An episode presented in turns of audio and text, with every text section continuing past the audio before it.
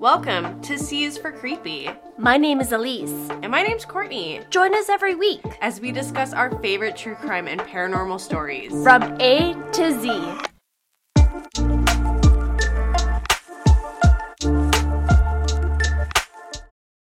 Hey guys, welcome back to another episode of C is for Creepy. Thank you to everybody who listened to last week's episode. We are so excited to bring you this week's episode on the letter M.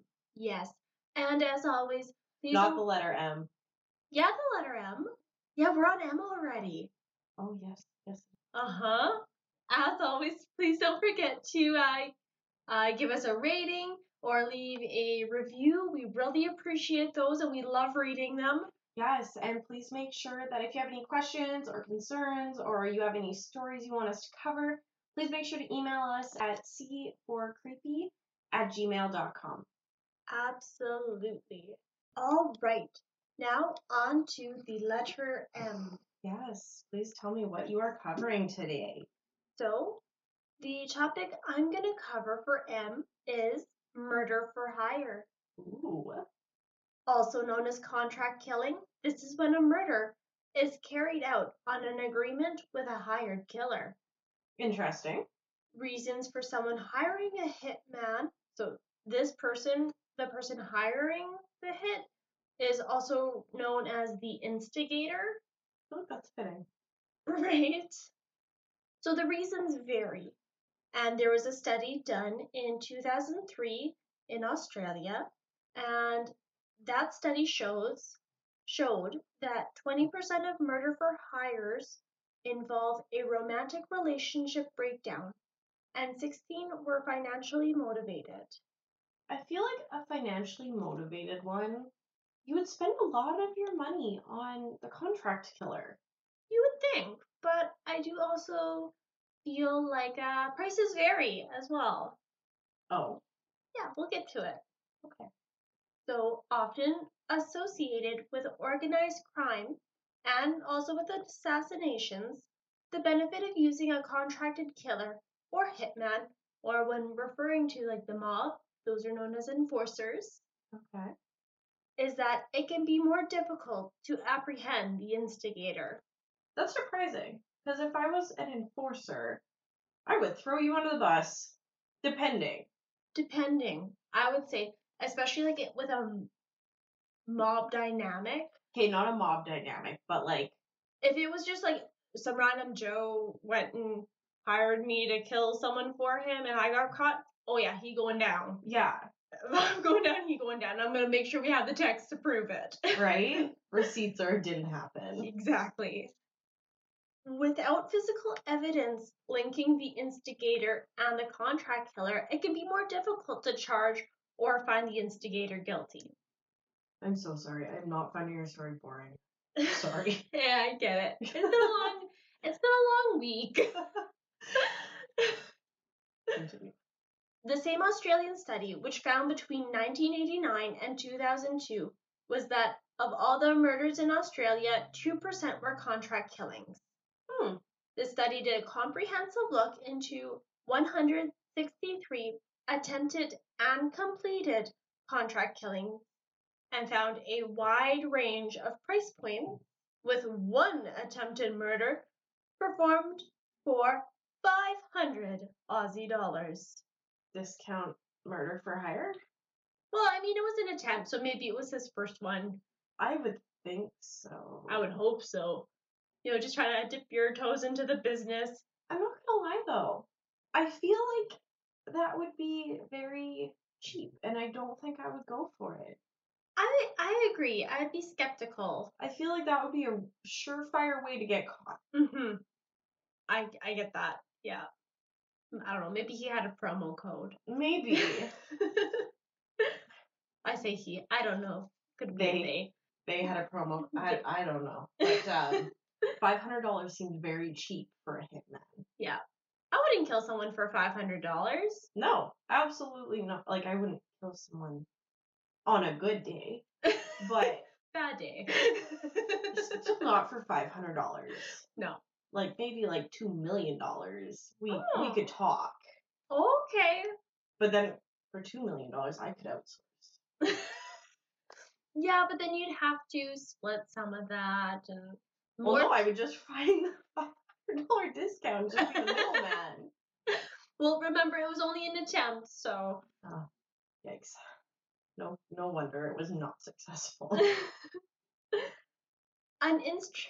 Sorry. Could you also imagine if your soul was only worth five hundred dollars to someone? Oh, that's a good point. That I would be insulted. I would also be insulted. I'd be like five hundred. Ooh, big spender. Like, obviously, you didn't want me gone that bad. yeah. But no, No. I, I would be insulted. You charge how much? Okay. Whoever wanted you dead only wanted to pay five hundred dollars. My goodness. Sorry. I'm insulted for that person.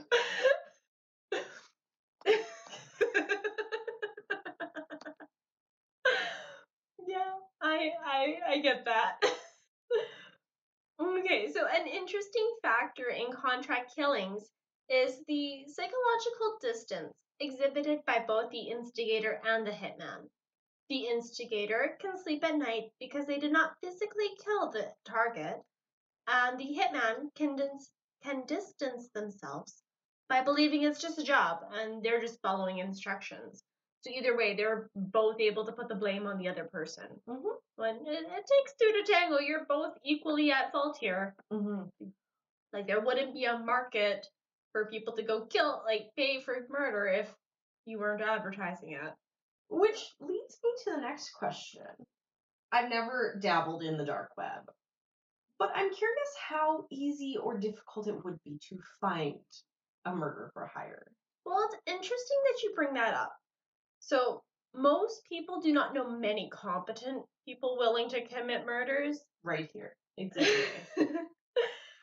so most instigators will search the internet for potential candidates. Specifically found on the dark web, which makes tracing difficult, sites have been popping up Mhm. offering murder for hire with different killing methods offered at different price points. And like they have add-ons, so if you want to torture the person, you can pay an extra like ten thousand dollars. Why do I feel like that's a Farmville ad for adding extra, was it stars or whatever? I feel like that would be, you would just get your money stolen. A hundred percent. So it's very likely that there's legitimate hitman out there operating on the dark web.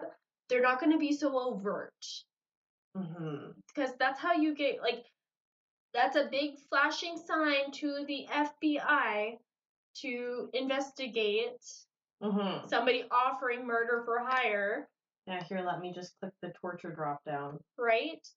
Um, so what it is a scam, these sites, and it's really smart when you think about it because the people that they're targeting, these people willing to pay to kill someone, would be in so much trouble. And there actually was an instance where a woman was imprisoned for attempted mur- first degree murder from from paying like twelve thousand dollars to kill someone to the one of these scam sites.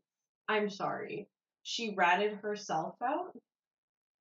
I don't You would have had to. I don't remember how it happened, how it came about. I think I I don't remember the case completely because Mhm. I, I didn't write it down. It's just a fun anecdote. But I believe somebody was concerned. Like there was a one particular man that did a huge in-depth search and like went and tried to expose a bunch of these sites and like bring them to justice. Mm-hmm. And she, I think, was one of the people that got caught up. Okay. Yeah. Hmm. hmm So either way, they are the perfect victims for these scam artists. So just a PSA. You have a problem with someone, you know, you can talk about your feelings. Hiring someone to kill them is not a general a, a good use of your for your money. or your money. Just pay for therapy instead. Yeah.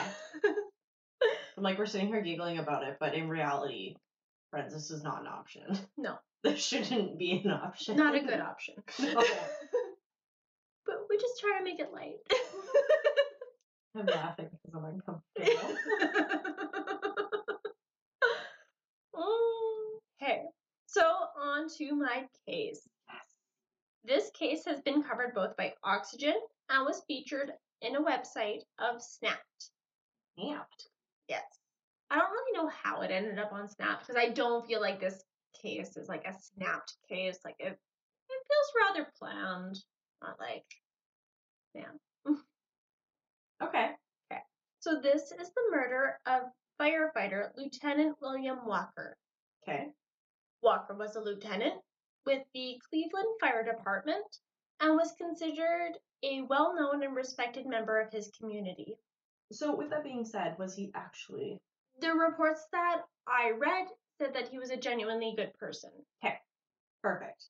Although Walker had gone through a divorce, the man was known to many to always have a smile on his face, Well, that's nice. right?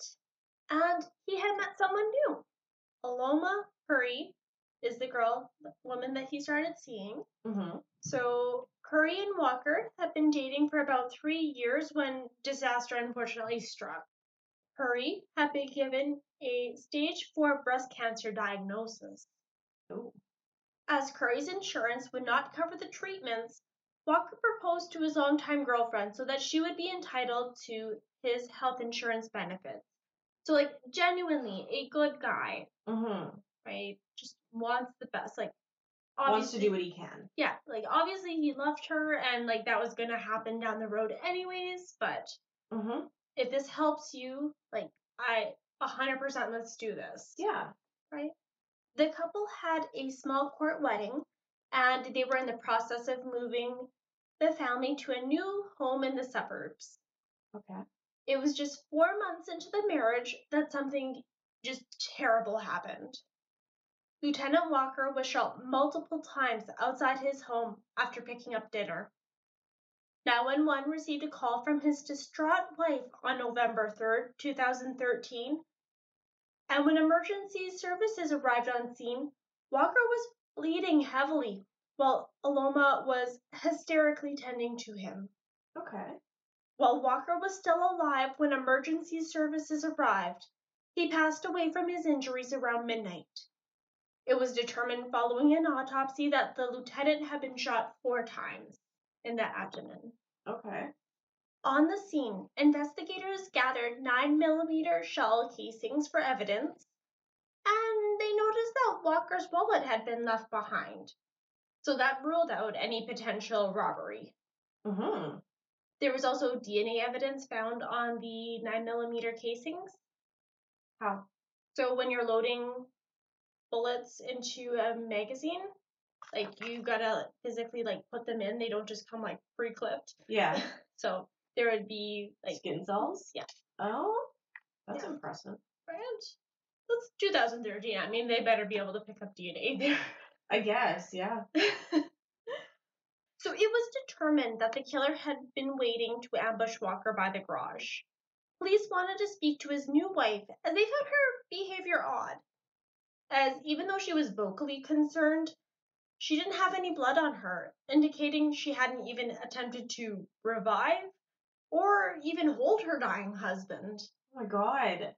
Like, that would be my first instinct. Red Like, flag. not necessarily to revive, but definitely like how do you stop yourself from holding Yeah. someone you love when they're in pain like that? It's like an automatic response. And don't get me wrong, I understand that people process trauma in different ways, but that along with her behavior just it was a red flag to the police. Mm-hmm.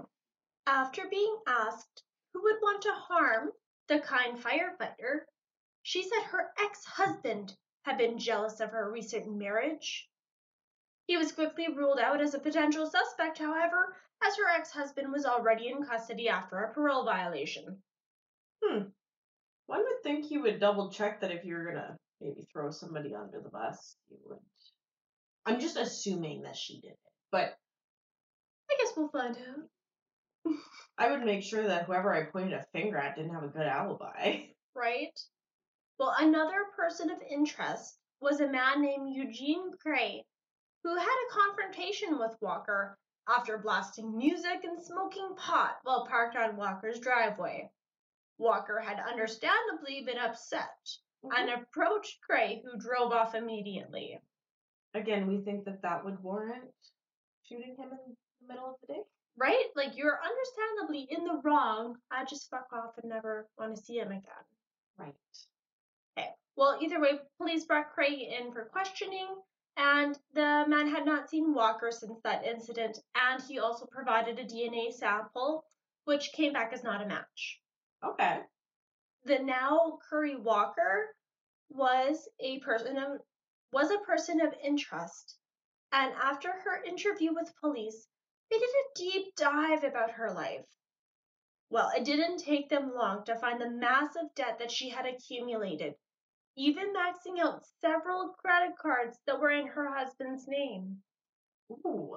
And this was without his knowledge. Okay.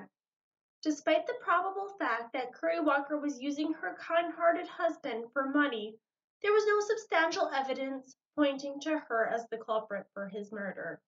Do firefighters make enough, like that much money? Well, it's a credit card. I guess. So, like, if even if she she was able to take out several ten thousand dollar credit cards in his name, like that's still seventy thousand dollars. Yeah. Right. Yeah, that's fair.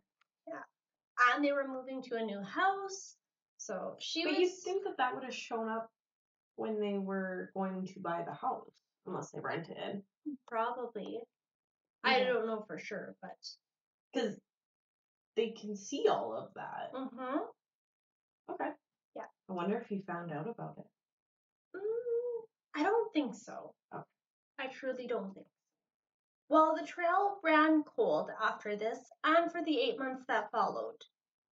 In December of 2014, Crime Stoppers and the Cleveland Fire Department offered a $12,000 reward for any information. One of the tips that came in stood out. A man named Enrique Ramos said his friend had been approached by someone named Chad Paget offering money for killing William Walker. What a narc of a friend. Oh, well, it was a friend of a friend. Well, he said his friend was approached by someone, Yeah, so Enrique's friend was approached by Chad. but Enrique's friend. Okay. Still, you're narking on your friend. Well, obviously, 'cause I, I think the friend was like, hey, Enrique, guess what this fucker Chad just asked of me? Maybe. Yeah. That's that's how I feel that conversation went down. 12K. Right? Fuck yeah, I didn't have to kill anybody and I got money. Yeah. After police obtained a search warrant to go out to go through Paget's phone records, they found communications between Jacqueline, his cousin Chris Hine, and someone named Ryan Doherty. So this is where it gets a little convoluted. There's going to be a lot of names, and I will try to keep it simple. Okay. Well, we will see. Okay. After going through the phone records, police brought Curry Walker in for further questioning and discovered that since her husband died, she had not been to any doctor's appointment. Given the extremely late stage cancer she was supposedly going through, police found this odd. Mm-hmm. Upon looking deeper afterwards, it was discovered that she had not been receiving chemotherapy or taking any medications. Okay. Walker's daughter said that his ex wife Rita still loved him, so it is probable that Curry Walker had faked the diagnosis to speed up their progression of the relationship and marry Walker sooner rather than later, Okay. which is just so fucked up to me. But you were only married like what four months? Yeah, Absolutely nothing would be in her name. but just the fact that she would fake a cancer diagnosis to speed up their relationship because a person should trust the person they're with. Doesn't matter if the ex-wife still has feelings for her ex-husband, right? This all seems a little slimy. Very slimy, Okay.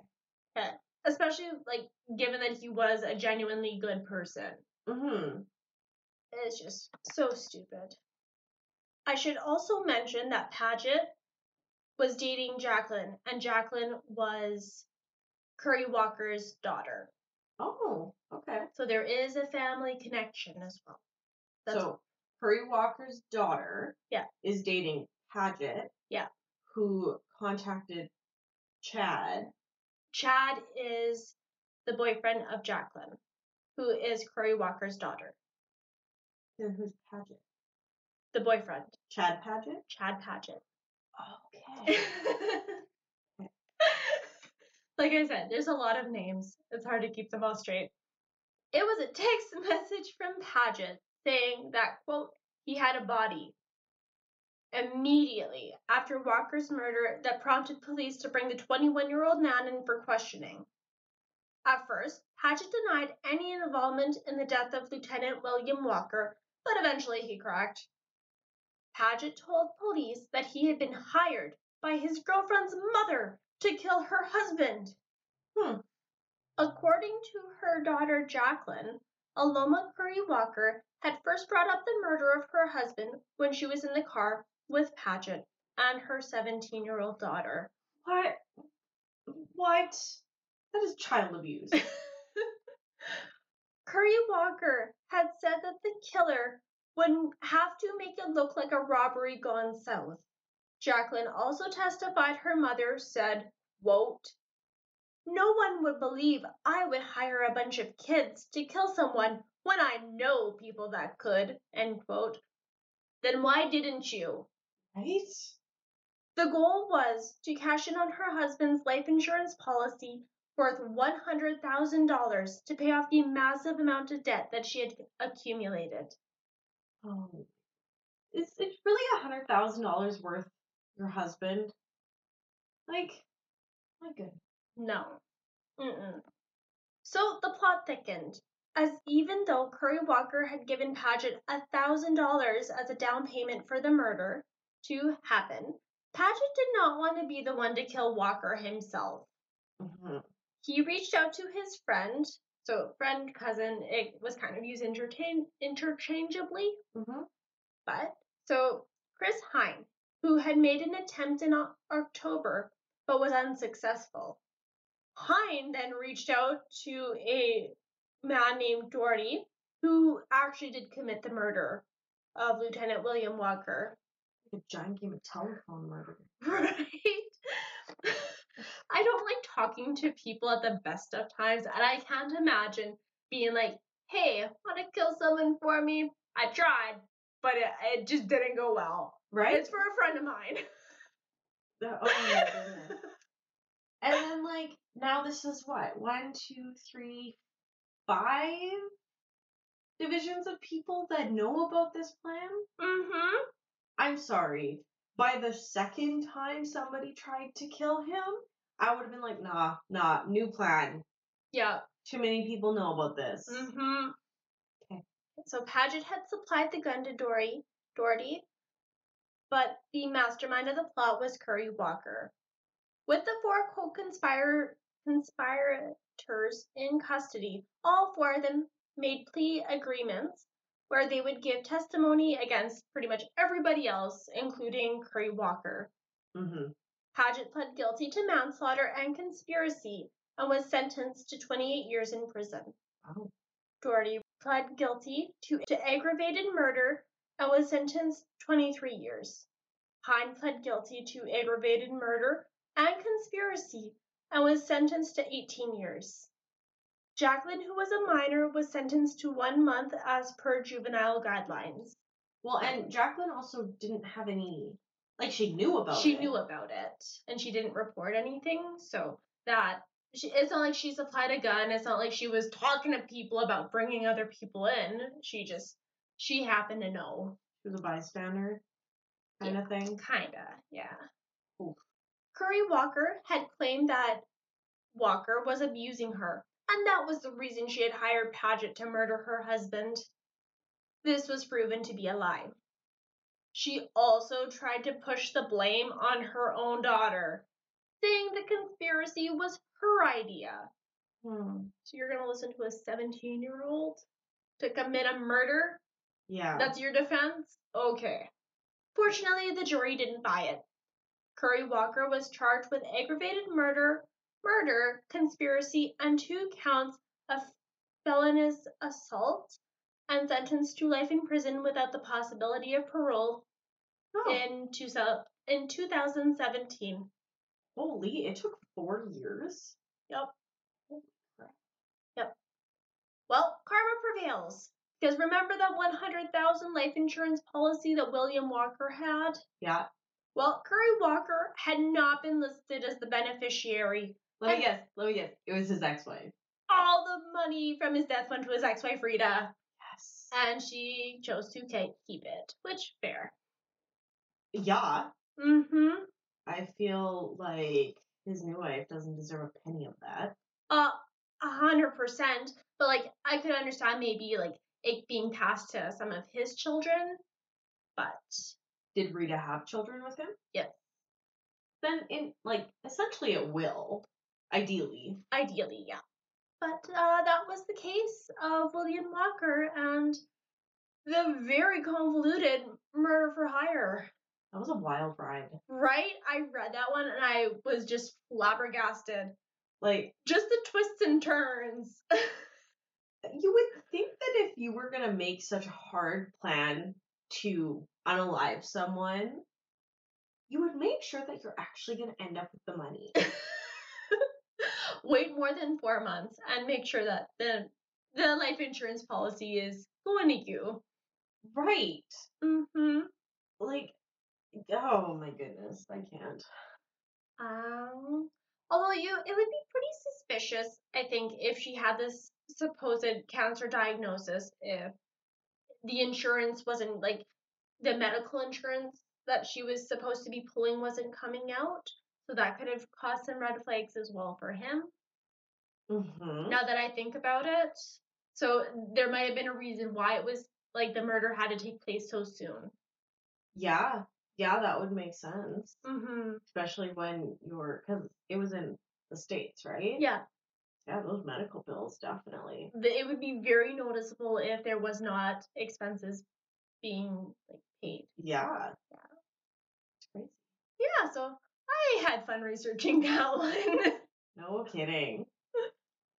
well, thank you so much for that story, Elyse. Mm, that is no problem at all. What is your M? My M is for a mirror, Ooh, a dark mirror. oh, I'm so excited.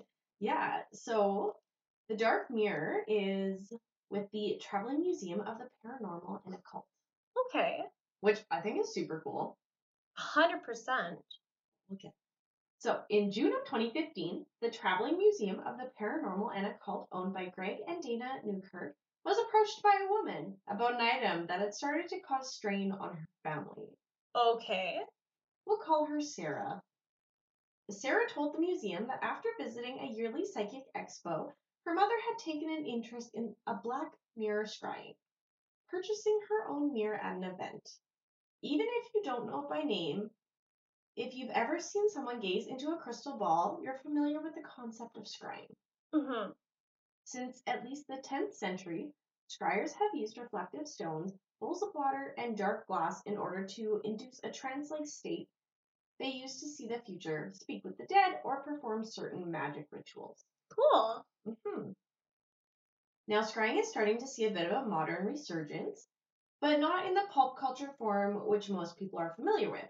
Instead of using a crystal ball, black mirrors have become the preferred method of divination. So I just want to confirm when you say black mirror, what exactly is that? like tinted black glass. Okay, because I was like, picturing like an evil looking mirror. I don't know why that was just like a, the first thought that came to my head. So Yeah, no, it's it's just like a dark mirror. okay, hmm okay, very aesthetically pleasing.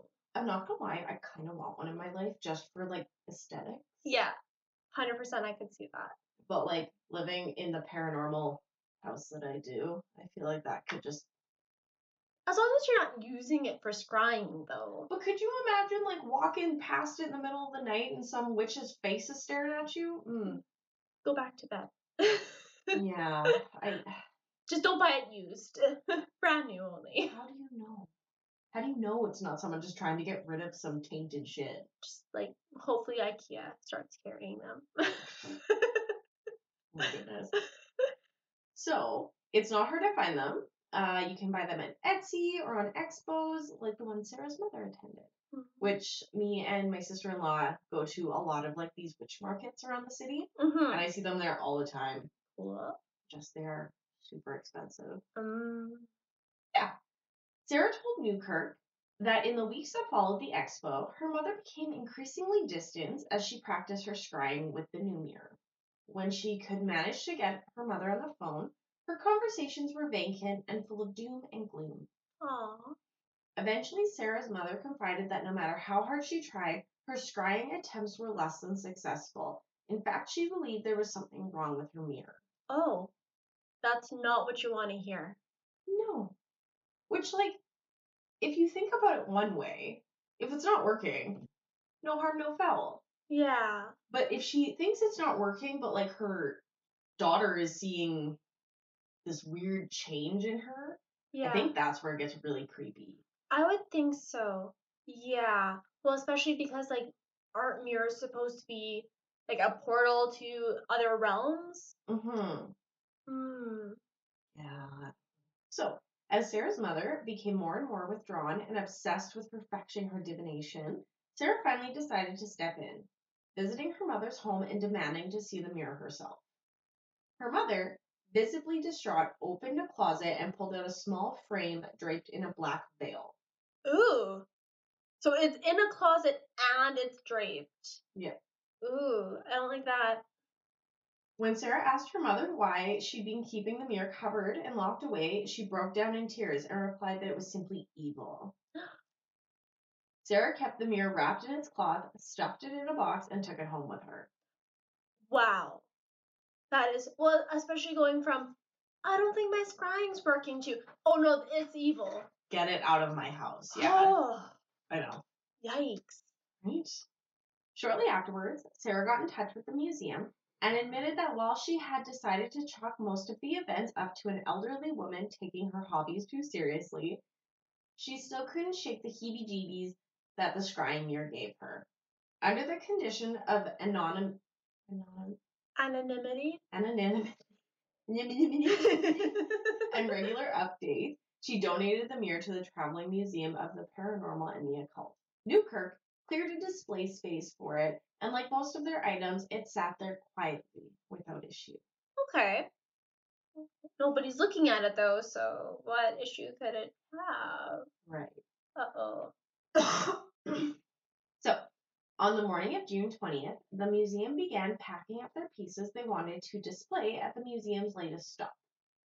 So, this is a traveling museum of all haunted items. That is so cool. and I don't have it written down, but somewhere that I read, it was like one of the only ones that picks up and travels their tickle trunk of scary items. Is there any chance they go to Canada? Not that I see. Damn. Right? Like, please come here. Please. I, oh god, could you imagine trying to cross the border with some of that stuff? don't uncover the Whoa. mirror. what are you trafficking? Oh. Spirits. I don't even know what would be worse, going through like the border crossing or going through like the travel. Oh, TSA? Like it- yeah. Like at the airport? What would be worse? I don't know. I think e- they're both equal. At least you, there's no potential to miss your flight at the border crossing. This is true. You're not giving up a flight.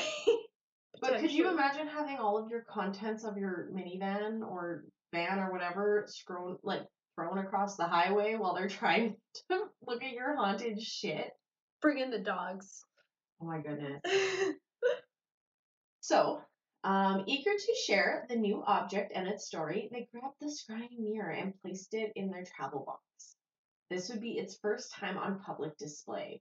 Within minutes of unloading the boxes, guests were already inquiring as to what was hidden under the black veil. oh. Which, like, if you think about it, how creepy if you're walking up to something and it's veiled in black. I'd be like, oh, I, flag. I would want to know what's underneath. I don't blame them. After recounting the history of the item, the museum reiterated one of their biggest draws of their traveling display. If you like to hold it, use it, experiment with it, or test it, be our guest. The stipulation being that you do so at your own risk. One woman waved her arms and bellowed a hearty hell no. Others pushed their lips and squinted their eyes while they weighed the pros and cons. Ha, you'd be the one being hell no. I would be, fuck no. Mm-mm, no, thank you. Wholeheartedly don't need whatever that is coming home with me. But one woman wasted no time reaching down and grabbing the mirror, ripping off the veil. She only gazed into the glinted into the glinting black glass for about thirty seconds before her expression expression changed from incredulity to horror. She quickly slammed the frame face down on the table, her eyes wide with shock. oh man. When asked what she saw, she said, I saw my own decomposing corpse looking back at me. Oh. That's a dark mirror. I should not have done that. I need to go say a prayer. Excuse me. Whew. Oh snap. Yeah. I've never looked at something and been like, okay, I could I gotta go pray this one off. So I should start saying that when I have really awful encounters with people. I need to go say a prayer.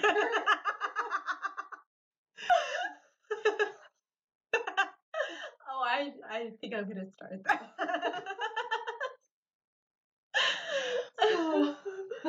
oh no, that poor woman though. The lady wandered off quietly, and the name stuck. For the rest of the event, guests were whispering about the dark mirror, some eventually building up the courage to try it out for themselves. For many, the scariest thing they saw was their own reflection. Stone cold. Savage. But for the rest, the negative reactions were coming in so often and so aggressively that the museum began to wonder if they needed to rework their disclaimer. Wow. Oh, Oh, she gets better. oh, I'm so excited.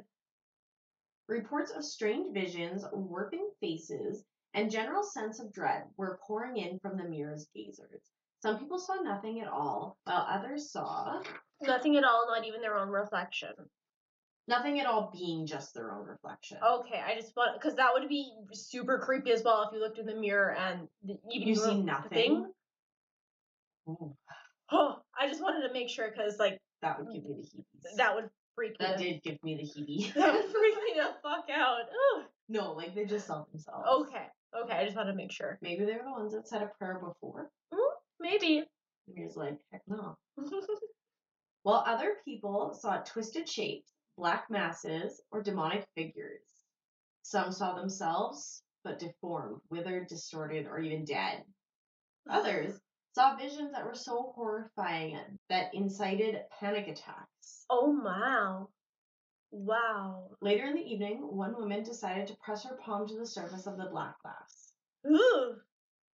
and wound up spending the next two hours violently polishing the mirror to get the imprint to disappear. She too had claimed to see her own corpse in the reflection, along with other visions she refused to repeat. And when it and it wasn't until she threatened to smash the mirror that her palm finally faded. That's really interesting. Like, Like, it has a mind of its own. exactly. Ooh. Oh. The mirror wasn't quite the same when they brought it back to the museum. After Newkirk had unpacked the collection and returned the items to their usual places, Newkirk noticed himself staring off into space, and when snapped back to awareness, realizing that he had been staring at the cupboard mirror the whole time. Newkirk would start to feel a strong urge to gaze into the black glass. Maybe they were just subconsciously weirded out by the disturbing reports of those who gazed, but he couldn't shake the feeling that the mirror wanted him. Oh, I don't like that. That is creepy. Oh no, I don't like that. I wonder though why the mirror like shows different visions for different people. Like how come one person just sees themselves? I, I, I just really wonder how it like picks and chooses who sees what. That's a great question. Maybe it has some like I I couldn't find this, so I'm just pulling this out of my ass. Um, but maybe it has something to do with like your spirituality and like your willingness and openingness. I would I could definitely understand like the openness because like even though it's a portal, like a mirror is just a reflection. So maybe that reflection is what you see. I don't know. That's just getting too meta. Maybe it's like a vision of your own personal hell. Maybe. Could be. Yeah. I don't know. I just. Uh, I find it so strange that some people are like, it's just a fucking mirror, guys. And other people, it's, oh, this is what you look like, dead. It's bringing on panic attacks. Yeah. And now this guy is. It has to be your spirituality openness. It has to be something along the like those lines, I would think. Okay. Okay, I'll accept your explanation.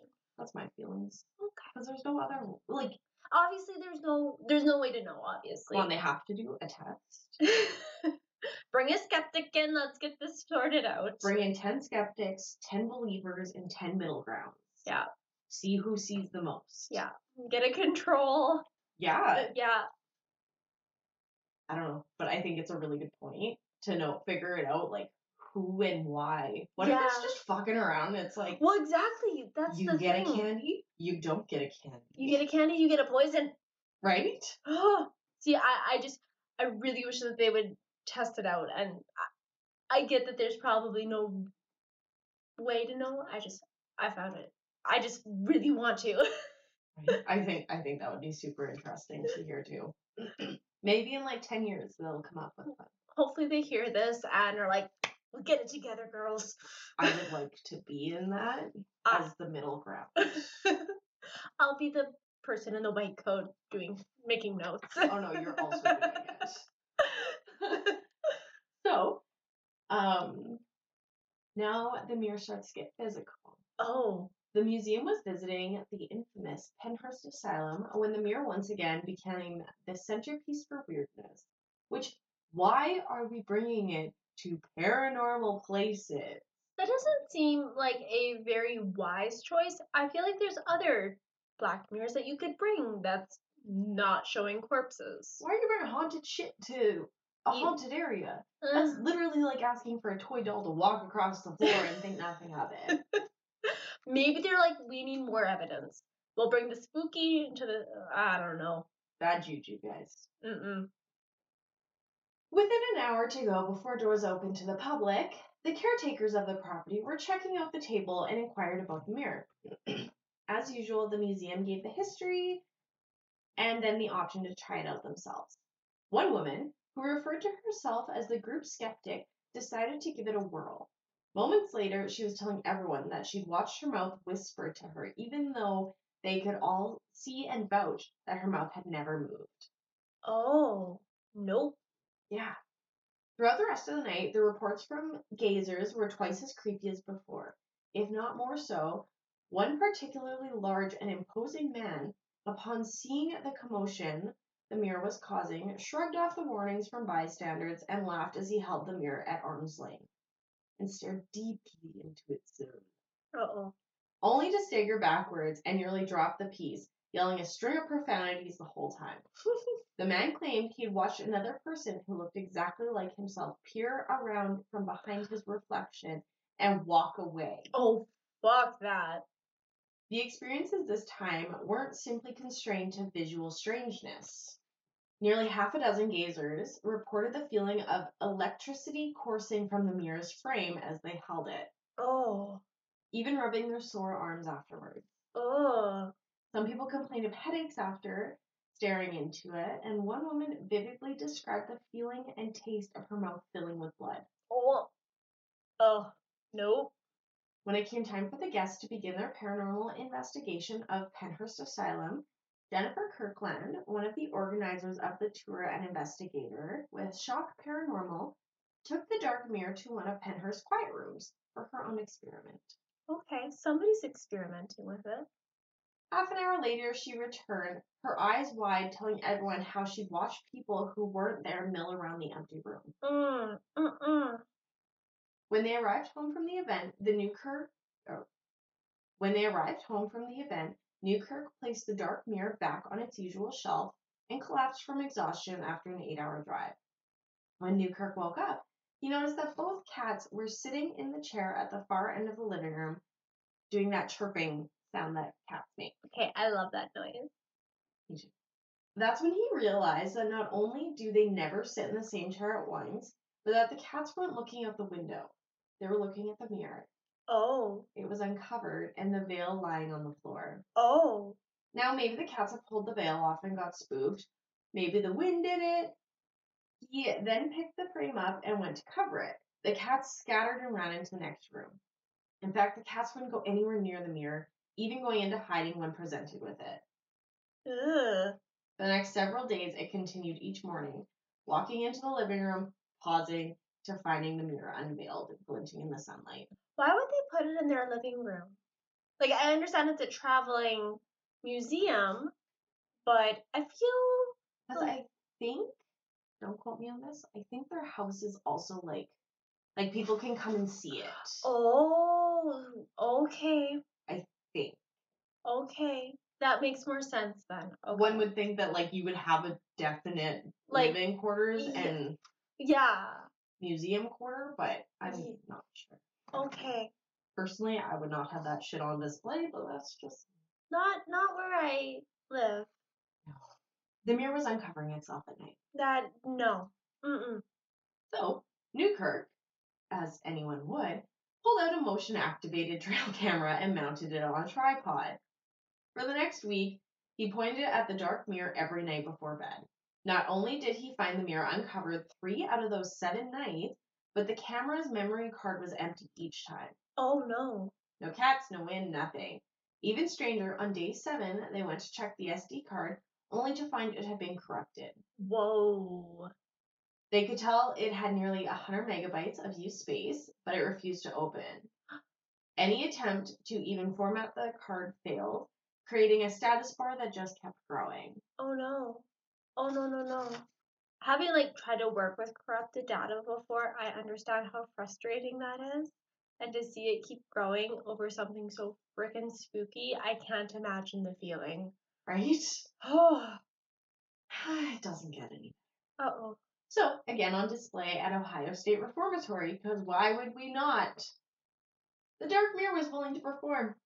Of course it was. No corpses this time, but instead, at least three separate guests reported watching a black mass hovering near their left shoulder, while others claimed to see themselves age 40 years. That is so bizarre. I don't know. I think the black mass would honestly be creepier. I um I don't I don't know about creepy factor. It's I think that it's changing. That what people are seeing is constantly changing. Why? We'll get there. Okay. So the highlight, though, came when Brock and Dave from Paranormia Radio invited the Newkirks to sit down for a live interview, during which someone hands Newkirk the mirror. After a bit of coaxing from Dave, who was back in the studio, Brock decided that he would give the mirror a try on live air. With an exclamation of "Holy shit!" Brock described watching his face distort and twist, grin spreading across his face. He covered it up and refused to investigate it any further. Ugh. It seems that the dark mirror is a bad influence, not just on the people who dare to gaze into it, but on the objects that it's displayed with. Oh. Suddenly, and for the first time, many of the objects that were presented to the museum as haunted were starting to act that way. The haunted painting tossed itself from a wall. The creepy doll named Ruby had mysteriously disappeared, Mm-mm. and while no one had seen it, they were very sure they heard the charred Ouija planchette sliding around in its glass display case. No. No. For that reason, they don't keep the mirror on display anymore. Instead, it is wrapped in a sheet of rose. Oh, sorry. Instead, it is wrapped in a sheet, a rosary draped over it, and locked in a chest. Yeah, well it seems to be getting power more powerful the more people it interacts with. It's as if the dark mirror is acting as a battery. Mm-hmm. After each event, the phenomena that the mirror exhibits attracts is a little harder to ignore, leading the museum to believe that by allowing the brave and the curious to glaze to graze Degrees. to gaze into the mirror, not to mention doing so in some of the world's most haunted places, were charging it and giving it the juice it needed to affect itself and other objects. Oh no. Mm-mm. The dark mirror is best used in the museum's psychomantium, a small enclosed area set up with a comfortable chair, dim lighting, and a mirror angled so as to not reflect anything, but darkness intended to communicate with spirits of the dead, where distractions are minimal. Okay. So it's still being used. Yeah, It's just no longer being traveled with. I don't even know if it's not being traveled with. Oh. Like, I would hope not. But I didn't find anything that stated otherwise. I see. Okay. That's really creepy. Yeah. It would be Oh. interesting to see if like they are still traveling with it. I, I would hope not, just but I mean like it's Ah. obviously given a lot of different reactions, so why wouldn't they take such a Yeah, but if it's also getting more dangerous as it gets powered, maybe that's why they're not traveling with it. I hope that they're not. I, I but my references were paramuseum.com, weekinweird.com, mysteriousuniverse.org, cincinnatirefined.com. oh, backslash museum of the paranormal and occult, That makes sense. and sci-fi.com. Oh, that was so cool. I'm glad you covered it in haunted object. Oh, I know you were you were pretty excited. um, for oh, that one gave me goosebumps. Yeah, I there's actually quite a few with their traveling museum that are really interesting, so I think I'm gonna cover some of them. Yay! I'm so excited. Yeah. Okay, that wraps us up for M. Thank you so much for listening, and please make sure to listen to Friday's nocturnal novella episode. That's right. Our third edition of the Nocturnal Novellas. That's pretty. I'm so excited. I love the nocturnal novellas. Me too. I think we're gonna record that one right after this. Yes. So I'm very excited. Yes. Well, thank you so much for listening. Check us out next Tuesday to listen to N cases. Make sure to subscribe and review and leave us comments. We would love to hear from you. And don't forget to email us at c4creepy at gmail.com. All right, thanks for listening. Bye. Thanks for tuning in to C is for Creepy. We put out weekly episodes every Tuesday going through the creepy alphabet. Check out our website at acast.com slash C is for creepy Or on Facebook at C is for Creepy Podcast. or on Instagram at C for Creepy Podcast. If you have any questions, concerns, or suggestions, please email us at cforcreepy at gmail.com. Artwork done by Alexis Daly. Check out her work at LEXXA underscore artwork on Instagram. See you next week. Bye.